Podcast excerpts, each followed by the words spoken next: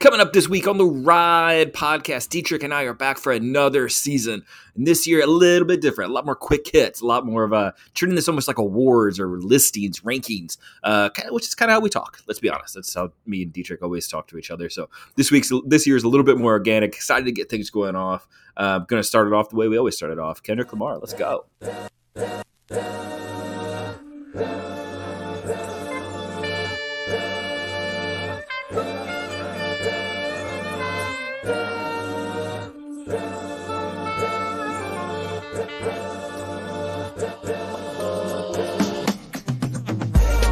Could have been anywhere in the world, but you're here with us. Welcome to another episode of the Ride Podcast, the Research and Innovation Discussion Exchange. My name is Adam Jolly. Joining me, as always, is Adam Dietrich. We're still doing this, and also I'm thrilled that you remembered the the introduction because it it's been a while. Yeah, man, I can't remember kids' names. Uh, here I am. Oh, the middle one. That's what I call them. Uh, I'm excited. No, it's uh, yeah. Let's go pull the curtain back. We haven't recorded since September, and so I didn't think we were going to do this again. We kind of just left it fall off our calendars, stopped worrying about it. We have some day jobs. We work together now. We're kind of reliant on each other's success again. that is true. and so it's kind of hard to say this, take a break from those type of things, and record a podcast that's uh, self-serving. Um, I don't think this is self-serving. I think we give the people what they want. Uh, I love to hear that. Uh, so we have a new format. We're not doing news anymore. We're mm-hmm. not doing polling anymore. We're not doing halftime show anymore. Uh, are you sure? Yeah. Uh, yeah, yeah. Uh, well, the idea is that. Uh, so if you know us, if you've been listening, first of all, thank you. Uh, but second of all, if, let's get back to the things we really like to do and like how we usually talk with each other. We, uh, I'll be honest, like if you're with me and a song comes on that I like, kind of like, I'm, I typically say, you know what, top twenty song all time. Yeah. Or I'll yeah. give like an award to it, or like mm-hmm. I'll be like, ah, oh, man, did you see that episode of? uh SVU the other day, top five episode I've ever seen, or we, whatever. We do, we do love a list we love a list. We love to rank things. We love to give the awards to things. We love drafting things, and so uh, we're going to move into that a little bit. Still, same type of premises, still same type of things. Like you're going to learn a little bit about market research news. We're going to highlight some things that are going on on market research social media. We are going to talk about polls. We're going to talk about innovation and new things that are coming up, but we're just going to word it a little differently, kind of keep a little bit tighter time on things. So hopefully we can nudge these things down. I think when we first started recording, we had two interviews each. Yeah, we were at like an hour and twenty minutes. Yeah, that's uh, too much. I also think, yeah, it is a bit much. Uh, I also think you don't want me to go as in depth on uh, like seven polls a week, uh, which I think is fair feedback, if I'm honest. So, I, I, would love it if I had just a little more tighter reins on the news segment. Some yeah, things but, I were saying were news, probably not news. Yeah, I also think that, um, but I do know that we do have a lot of listeners who who like using us as like a news of the industry check in, and yeah. I think like one or two people like polls. Uh, so we're still gonna do them, but we're just gonna keep it tighter and and kind of just like you said, dig into the more conversational, the fun stuff, um, while keeping it all industry related and just a shorter leash. All right, let's get started. Uh, first segment of the week is the is this something um, we actually named a podcast this last year. Is this something? Mm-hmm. Um, so I'll give my is this something of the week is uh, the news that came out of Pollfish this week. Pollfish has announced that they're launching a 30 second survey solution uh, Pollfish has been doing this AI-enabled survey creation tool, kind of similar to some of the platforms that are out there. Like, let's make it easier for the masses to make their surveys. Uh, mm-hmm. They were mm-hmm. bought by Prodege late last year, and so now they're enabling people to do things all in one platform and just these quick surveys, right? So, like, mm-hmm. quick thoughts that are coming up. Uh, Thirty-second surveys should be really easy, just a couple questions. Um, they're able to like add more pricing options, things as well. Uh, Dietrich, here's my question: shorter surveys this is a new technology kind of keeping people in a boundary. Is that something? It's a good question, Adam. It's certainly something we've talked about for a long time. It's cool to see folks with resources and money uh, putting more dedication into it. Um, this is a subject matter that I, I care a lot about. I, t- I talked about this at length in at uh, SampleCon last year. Um, I think that there's an appetite for it from what we would call like panelists or respondents or people like that. Um, yeah, I think that you can grow. We talk about the, the masses of, of people that are doing research, right? Like we're appealing to the masses by making the the barriers to entry lower. I think this also helps like reduce the barriers to entry for people to become survey respondents, which is cool. I just don't know how much research can actually be done in 30 seconds or less. And I worry that yeah. the folks who are writing the research uh, think that they're special and their brands are special, and they are, um, and that it might just not be the the the demand might not be there. Yeah, everybody's got the prettiest baby.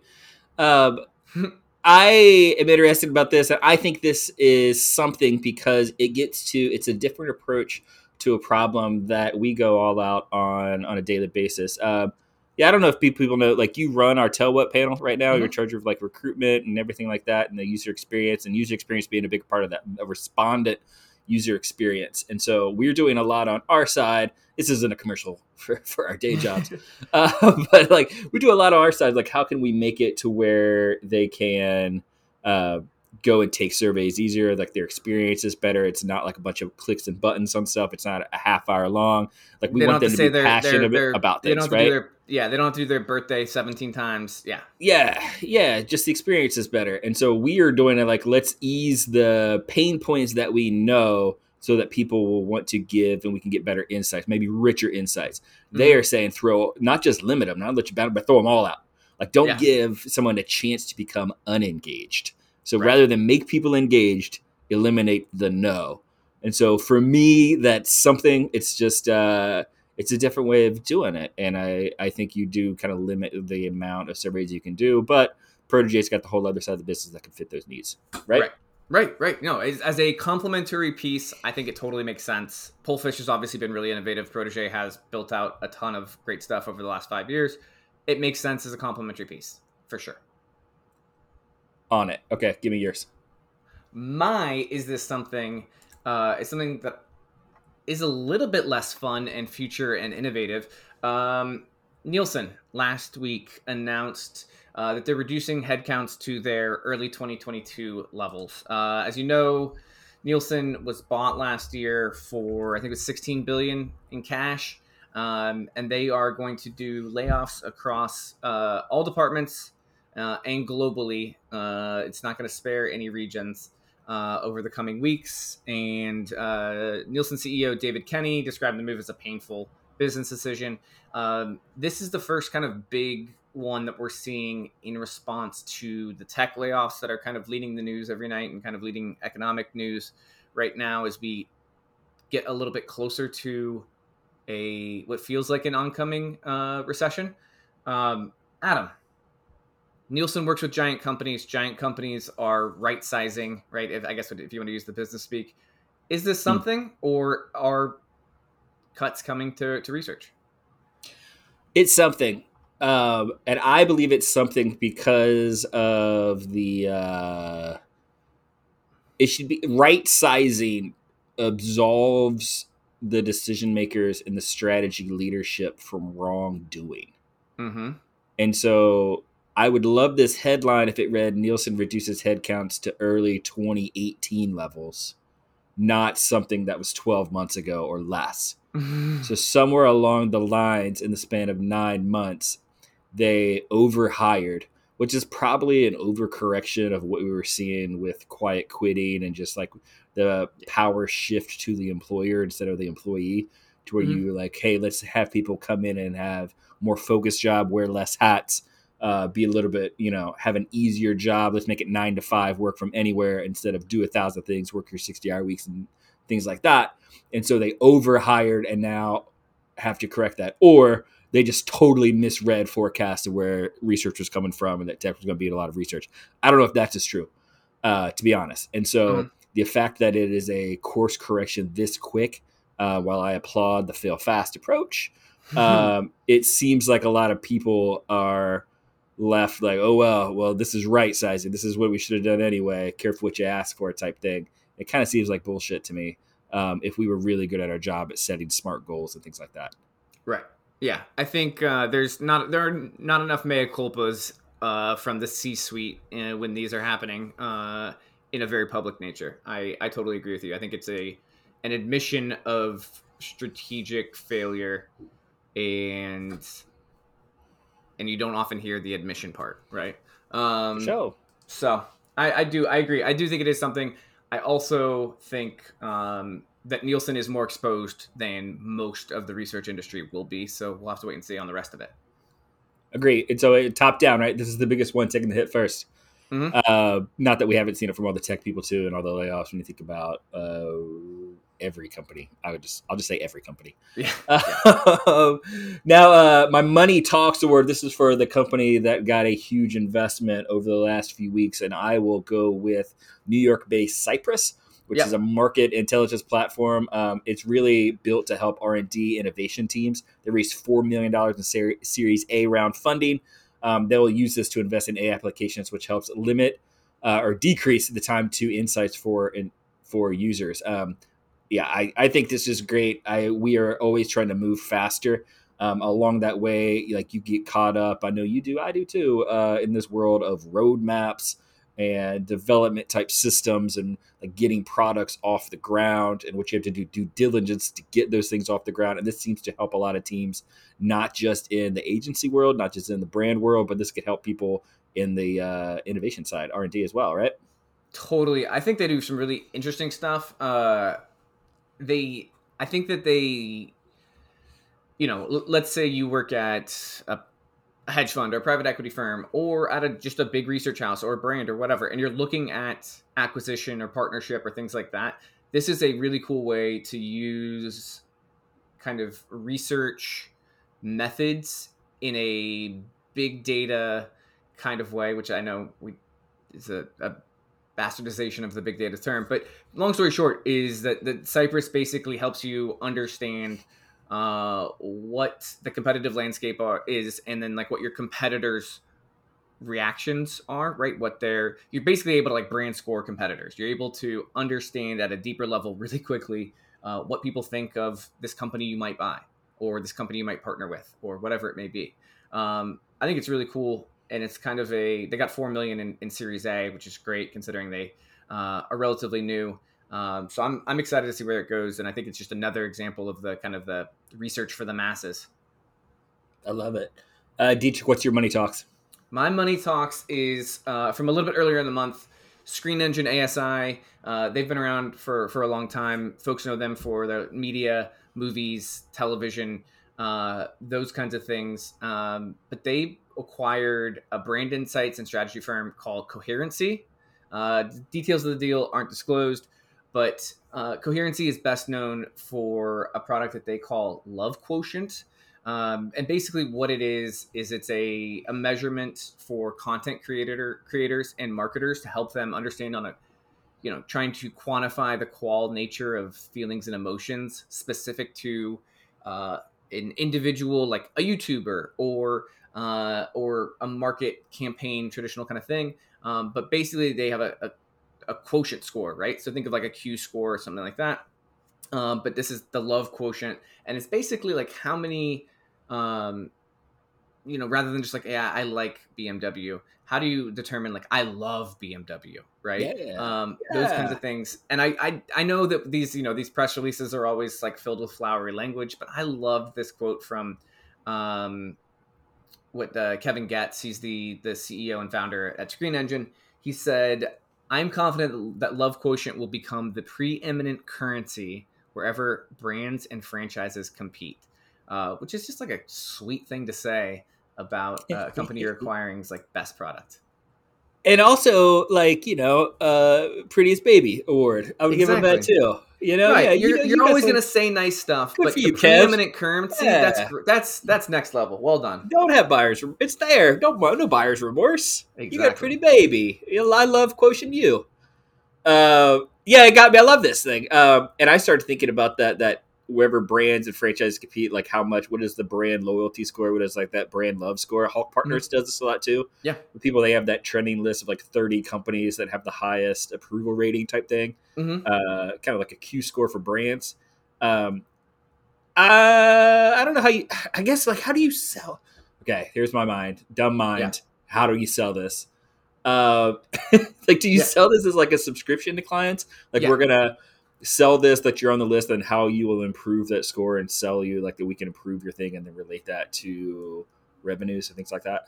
I think it's more of like a metric sale, right? So it's uh, if you're a, a brand manager or someone or a marketer uh, for a brand, you instead of you know buying Nielsen data to understand how much toilet paper your toilet paper competitor sold last month in Kroger's across the country, uh, you're instead figuring out do people like them? Do people love them? And how do I compare in love versus versus versus them?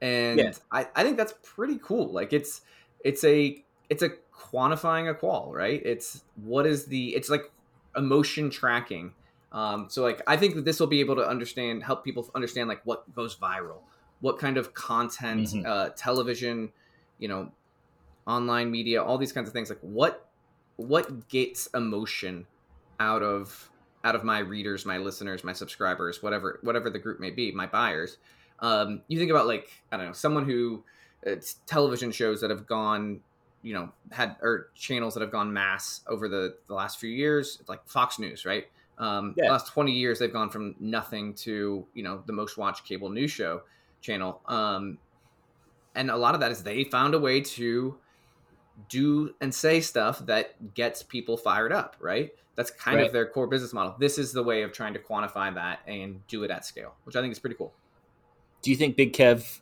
Big Kev, the uh, founder and CEO of Screen Edge, never says you went to get you more love? That's his last name. Is it Gets? Gets? I don't know. Whatever Kevin wants, Kevin gets. I think oh, he ever oh, says there that. it is. There it is. Yeah, it's an old but a goodie. I'll bring that back out. Uh, What's right, next, next Adam? Move it along. The next thing is uh, flowers.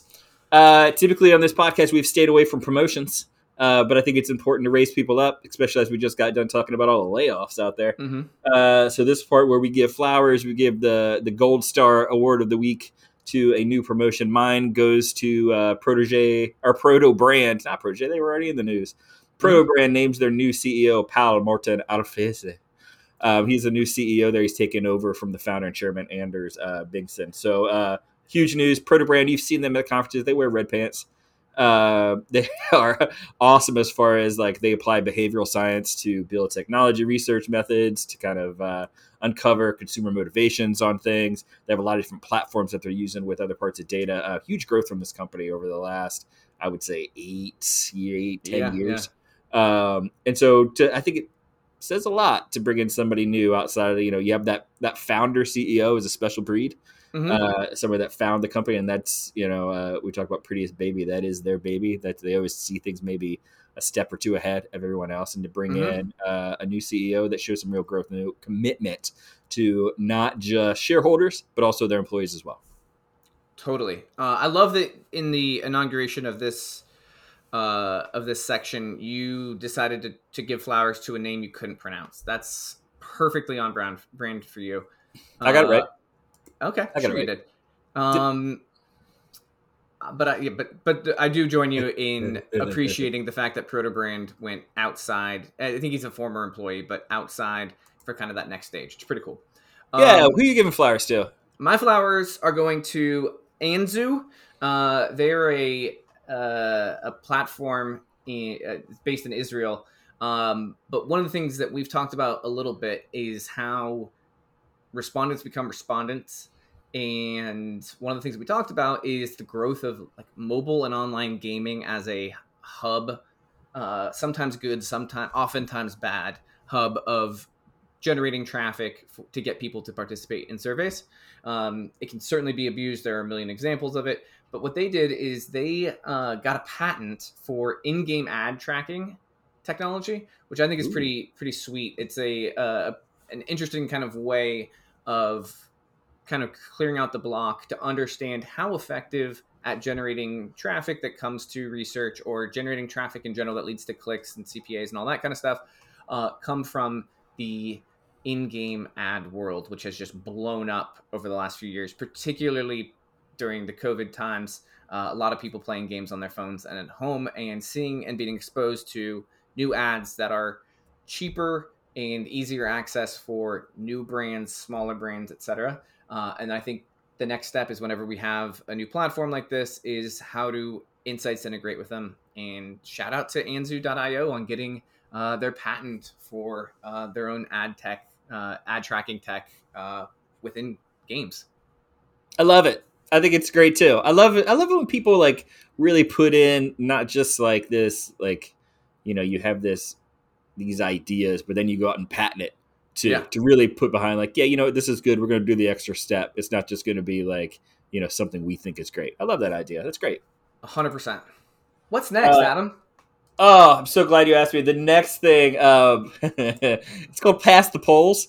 Uh, so this is the polling segment now. And so we're doing it differently this week. So we started doing the polls not just because you're like a nerd about polling yep. cool, and cool, all cool. that, uh, but more so like it's kind of the easiest way to tell your family what you do for a living. I think 100%. Um, and it's the easiest way to be like, oh, you know, like um, how people what they register for their party and stuff. Well, pretend that your governor's race is box of cereal and like think about the benefits and the features of that cereal and which one you like most. And so you would vote like that's the best cereal because i believe in these things. And so like that's kind of how we tell the story of how we work right? Mm-hmm. um, and, and what like consumer insights and stuff are. And so that's why we call it pass the polls. Play on pass the rolls as you're sitting around the uh, thanksgiving dinner table. Uh, so my poll i don't think that's bad We'll no, I, I, I, I, love that our last our last uh, episode was probably around before Thanksgiving, so uh, it's a still topical joke. Keep going. Thank you. Uh, so let's go. Uh, I'll go with a poll from Gallup that ran. Uh, kind of, they looked at the trends in political party identification over the last uh, 34 years. Mm-hmm. Uh, and so looking back from 1988 to 22, uh, which is all presidential elections as well, uh, between the trends of people that identify as Republican versus Independent versus Democrat. Uh, really, if you look at where things started in 88, no one was above the 40% mark, but no one was below the 30% mark for mm-hmm. those three uh, parties. And now, look at where we are now in 2022, we're at a dead heat in Republicans and Democrat at 28%, while independents are the highest they've, uh, what are the highest they've ever been? Maybe not the highest. Uh, mm-hmm. At 41% of people self identify as independents. And again, this is from a Gallup telephone poll. Um, I think this is interesting because I think that people, when it comes to politics now, enjoy kind of a, a gray area. Um, I think in politics right now, you are either dead set, like on one of the poles, or you treat it like the Golden Corral, where you could have a little bit of steak, a little bit of noodles, fill up a salad, you know, try out this, you know, the the apple fritter versus also having some soft serve. Like you don't have to commit to any type of cuisine, and that's why I think independence is kind of that safe area. You can argue with anybody and kind of live in this gray area, devil's advocate type world. Uh, what are your thoughts, Dietrich? Oh, well, thank you for the opportunity. I'm going to yeah. nerd out for a second here, but I love anytime we can get a buffet reference uh, analogy. Yeah. It's it's a good thing.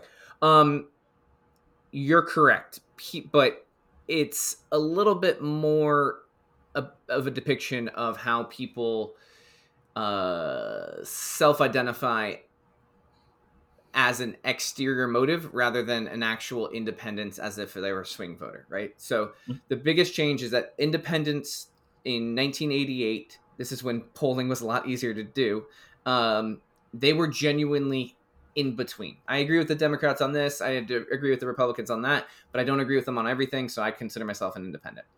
Now it's I vote the same way as Nancy Pelosi would vote, but I just don't like her. Or I've voted for every Republican ever, but I don't like Donald Trump. Uh, and so I'm going to call myself an independent, right? There's folks on there. And so one of the things that's particularly great about uh, public opinion research right now is that we have the ability to append previous affiliations, previous voting histories, all of those kinds of things um, and kind of track it longitudinally so that we can identify okay you say you're an independent but you're actually you've never voted for anybody but a republican or anybody but a democrat right right um, that is a necessary factor it's also a really good depiction of why like i said polling is more difficult today than it used to be um, this is also I don't I, I I think Gallup's like you said they've done this for a long time. Uh, right now is the first time, except for a little blip during the Bush uh, W. Bush years, where Democrats don't have an advantage. Um, yeah. I think that this is related particularly to um, Gen Z. Uh, a lot of folks are going to vote uh, Democrat from that group uh, and and have traditionally, you know, think of the sub thirty year old crew, um, but they don't necessarily see their relationship with Joe Biden in a positive light or the Democratic kind of constituency and leadership in a positive light. Uh, so it used to be traditionally that Republican Republican leaning voters would identify as, as independents. Now we're seeing a generation of liberal leaning voters identify as Democrat as, as independents. So interesting stuff. I could talk for seven years on this, and I shouldn't. Uh, so instead, I'm going to go to my past the polls. Yeah, one is, quick question ahead, for please. you on that. Like, we get independent up there pretty high. Like, yeah. What about like uh, recent years, say ten years ago, five years ago, three years ago? We saw the yeah. rise of like the Libertarian Party, right? Mm-hmm. We're like, uh, there's cowards no, I'm, I'm we're like we just saw like, well, I, I'm not that, I'm not that, so I'm this. Yeah. Uh, is that where we are at with like that independent thought now? Okay, so the libertarian thing during presidential years is, is really interesting. Um, so in, in 2016, it was Ron Johnson, and that was a lot of Republicans who were fiscally conservative, but just couldn't bear the thought of voting for Donald Trump because of whatever issue they may have had with uh, the man. Um, that's traditionally been the case. Uh, you can go back to 92 and 96 with the Clinton elections, um, where you kind of just have a, a nice little catch all uh, candidate uh, who, again, is kind of like the I'm not them, I'm not them, so I guess I'm going with this person kind of thing. Um, yeah that being said, there is this belief, particularly on Twitter and uh, in coastal, well educated areas, that there is room for a third party. Um, there just really isn't. The rise of independence doesn't necessarily mean that they're looking for something different. They're just going to be a little bit more outspoken and cynical toward the party that they actually affiliate with than they were before. I love it. What's your yeah. pass the polls to you? my passing of the polls is I am not going to nerd out on uh, you know some prediction for an election 20 months from now. Uh, instead, now that we've had all of our uh, elections from November certified uh, at the beginning of uh, of January uh, and December, and you know folks are now taking office from those elections, I'm going to shout out the folks who were better than average amongst those polling firms who released results for nine or more races in the final month of the campaign. So this is really important. These are the folks who are putting themselves out on the limb and saying, hey, here's how we see an election going. And they were better than average. So these are people who you generally, I think one of the most important things in public opinion research is a body of work. Are you willing to show how accurate you've been in the past? And these are the folks who were more accurate than others. Uh, from the online side, you have Survey USA, YouGov, uh, Civiqs, Signal, uh, and Data for Progress, previous The Ride uh. Yeah. Uh, on the first tradi- What's that? First episode. It was the first episode. oh. Uh, and then on the more traditional side, you've got Marist, uh, Emerson College, uh, Remington, and Siena. Uh, they all all of those were, like I said, more accurate than the average, and all of them put out nine or more different races in the final month leading up to the election. So mm-hmm. kudos to them. Marist, YouGov, Emerson, Civiqs, Signal, Data for Progress, Remington, and Siena. It's really cool. I love seeing yeah. that. Uh, next segment is called Best Post Ever. This is where we highlight a LinkedIn post from that we saw that really made us want to hit that like button. I think we're I well, not you. I'm kind of promiscuous with my LinkedIn uh, world. I will like anything. I'll connect with anybody. Yeah, uh, it's just where we're at. And so my uh, my comes from Sahil Mansuri, who's the CEO of Bravado. Yeah. Uh, who was talking about the Google layoffs. Um, very long post. I'll limit it to this. Uh, the leadership team is on the sales team now. Every product you build must be exactly what customers need. Throw the roadmap out the window. It ain't worth shit. Every marketing campaign has to be as personalized as a cold call. Throw that generic brand stuff out the door too. Every dollar must be saved. Every ounce of focus and sweat must be expended. The only thing that matters is the customer. We do this in the sales already. Welcome to seeing everybody else. Uh, that's probably me as like a revenue leader yeah. saying that's the best post ever. But uh, it got 16,000 likes, so I'm not alone. Mm-hmm. Uh, and I love it. I just think it's a great way to think about things. Like as we think about the, we have to. We it is a comfortable place sometimes to spend in preparing and planning and strategy. And now yeah. it has to be like, well, how is this really going to impact what we're doing? What's the what's the real execution of these things really pan out to be? I love it. I think I would also caveat based on what we had that conversation about Nielsen earlier. Uh, this post says 2023 is going to be a bloodbath, and then he says in tech. Right? I, I I'm not seeing enough yet that I'm I'm convinced that it's going to be anything like 0809 that affects all industries, all homeowners, et cetera, et cetera. Obviously, rates have gone up and things like that, but I think uh, Sahil's post is really poignant at showing uh, what you can do to avoid the fate of Google and other folks, um, but making sure that he's not uh, just a doomsdayer. I like that part of this the most. Yeah, what's your best post you ever seen? My best post of the week came from our good friend Bill Trovinger. Uh, yeah. He was in research at uh, Intech for a, a, long time. He now is at Albertsons, the uh, grocery retailer uh, out west. Um, and he starts off by saying, Six years ago today, I was laid off from General Mills. And he talks about the layoffs at Amazon and Microsoft and all these folks. And I think it was just a particularly good post because he goes on to say, Your layoff does not define you, define your skill set, or define the unique and amazing talents you have to share with the world. Uh, it's really, really easy when we see this type of news that it, to, like I said, to go doomsdayer uh, or to think that it's some you know, if you're one of the a group that's laid off, that you are from the bottom 10% of the workforce or the, the folks that you were working with or any of those kinds of things, um, that it's just redirects you to find a new outlet. Uh, and Bill was, you know, somebody I think a lot of folks on, particularly on Research World LinkedIn, look up to. Um, and him talking about the, the the silver linings and all of this, uh, I think was really really helpful. Uh, and that also got a lot of likes. So I'm not alone in appreciating it. Good dude. Good dude. Uh, next segment is called the Big Dummy. Uh, one of the things I'm not afraid of doing, I do it a lot, maybe too much, mm-hmm. um, is just admitting when you're wrong on something. Yeah.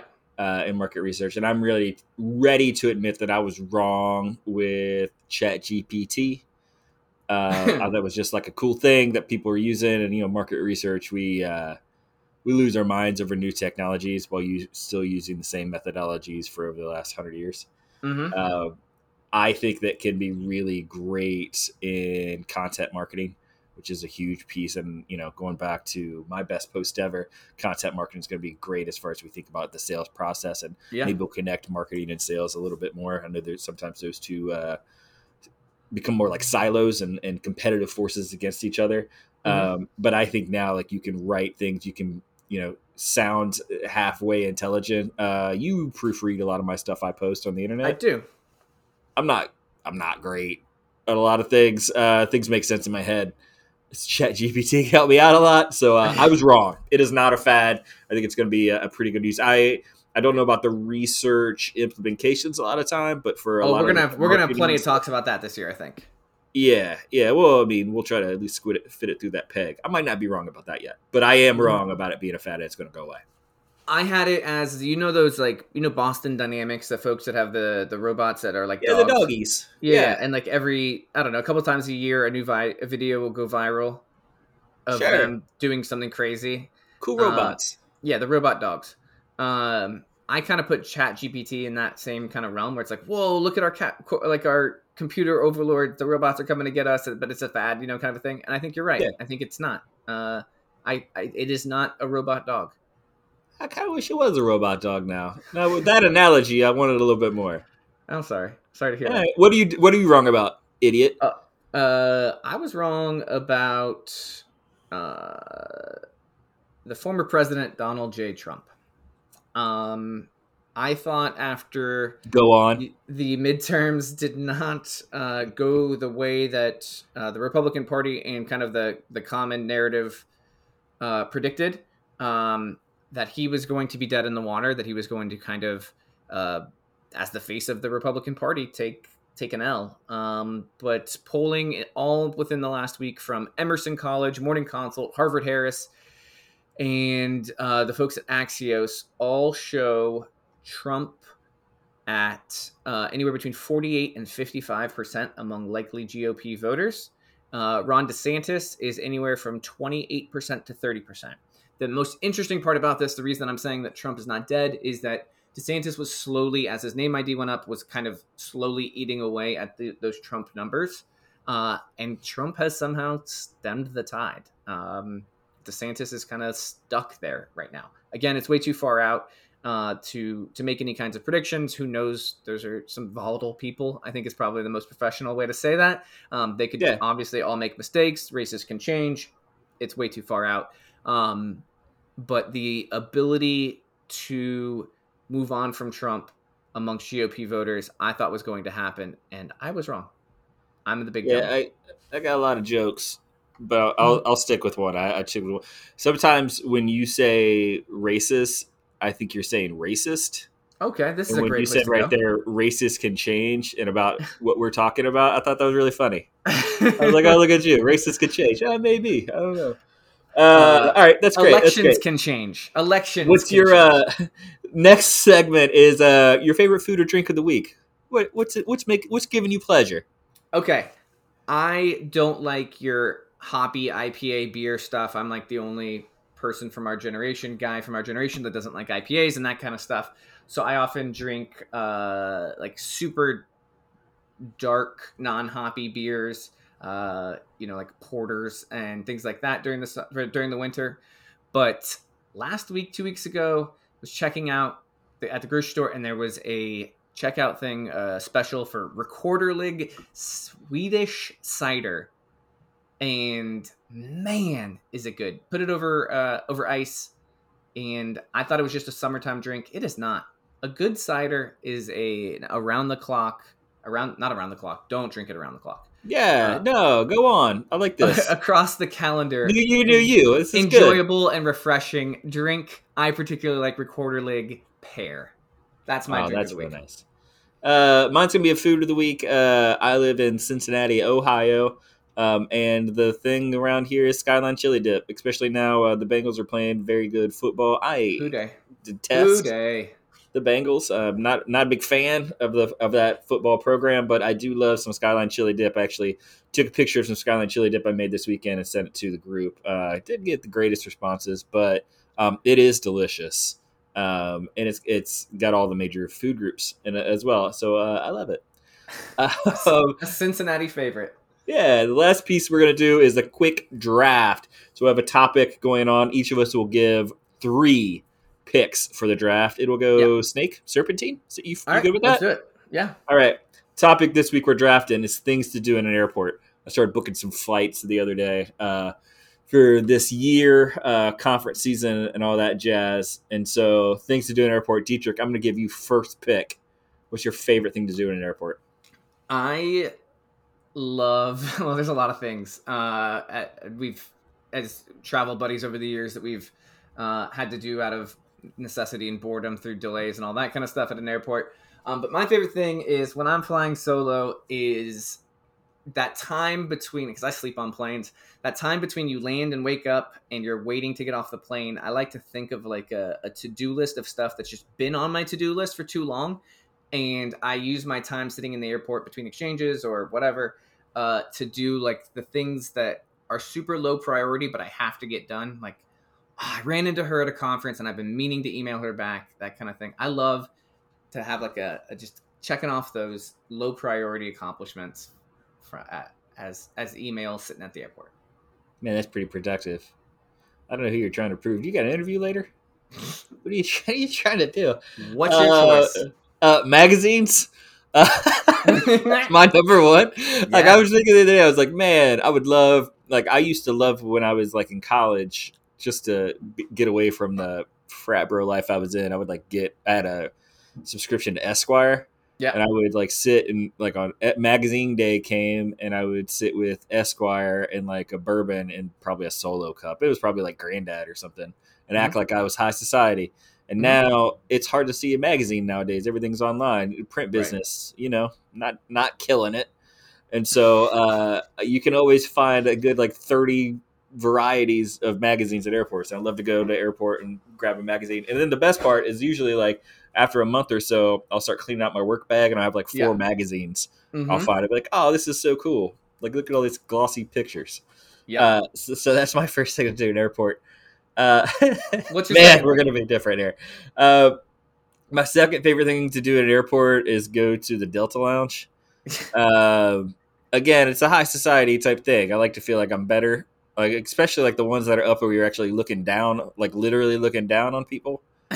yeah, really nice. I like that's... to slap in the AirPods, not speak to anybody, try to see if I can see a celebrity. Cele- mm-hmm. You know, that's really what I'm into is like try to see like, you am I going to see as?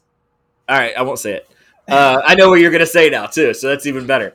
Uh, but like, try to you know, I love being in the Delta Lounge. Like, tr- I like to try new foods. Like, I'm never gonna have a taro shake, uh, but if they got one served in the Delta Lounge, I'm gonna try it out that day. You know, I like yeah. see what's going on. I like to go up and see like they always have like three taps usually and one is Michelob Ultra. No thanks. The second one is a local, and then the other one's a seasonal. I try to guess which one's free, and which one you have to like spend miles and stuff on. And I kind of yeah, eh, those are just little games I play with myself. But that's my second pick. Oh, What's your my two second pick? My second pick is uh, some a game that you and I also play, and that's yeah. the celebrity lookalike game. Um, so occasionally we will see you will see a celebrity when you're traveling, but the more enjoyable game than just looking at everyone and trying to see if you recognize them from the, the, the silver screen is instead to just kind of see people who just have a minor minor similarity to a celebrity and saying, "Oh my god, check it out, it's Bill Paxton." And send um, pictures of them to to each yeah. other. That's my yeah. favorite game. Yeah, yeah, oh. yeah, yeah. So if there's somebody you know who's just they could be like six four, not even and it'd be like, oh, which NBA player is this?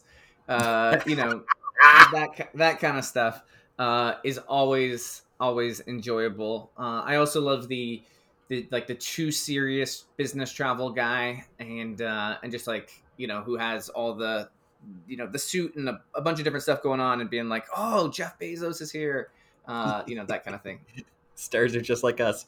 What's your last pick?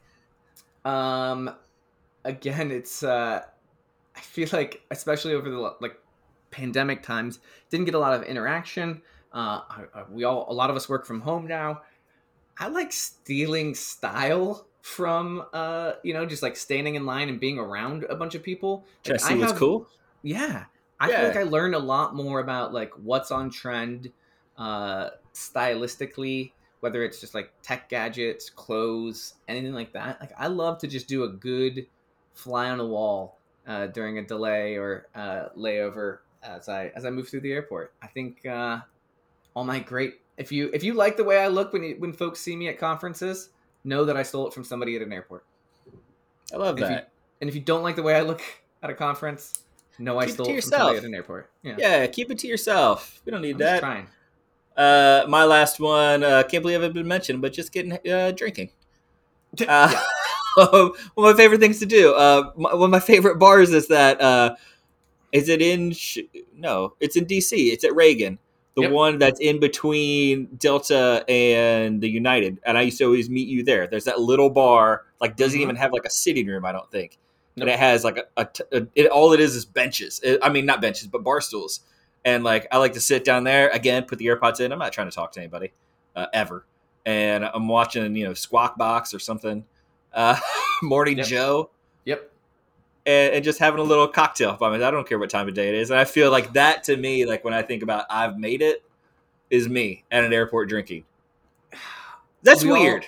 All, we all have metrics to, to to define ourselves, Adam. I'm glad that's yours. Um, I also think that if you, I like the airport pre-measured shot thing where it like caps. Oh yeah, yeah, yeah. yeah the up, the go up, and then the go up. Yeah, yeah, yeah. Um, that's the sign of being in an airport bar, you know? It's pretty nice. I I'm not gonna lie, like I've got numerous It's every time I travel, I Google like best bar at LaGuardia. Oh my goodness. and you know, you know my, my LaGuardia bar. Yeah, yeah I do. Love I do. that place, man.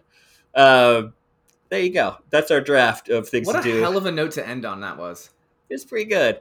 Uh, hope you liked this first episode of the season. We're going to try to do this bi weekly. It's in our calendar now. That's something. Progress. That's all we're Yeah. doing. Progress. I think that's pretty good. All right, Dietrich, thanks so much for joining. I'll talk to you soon.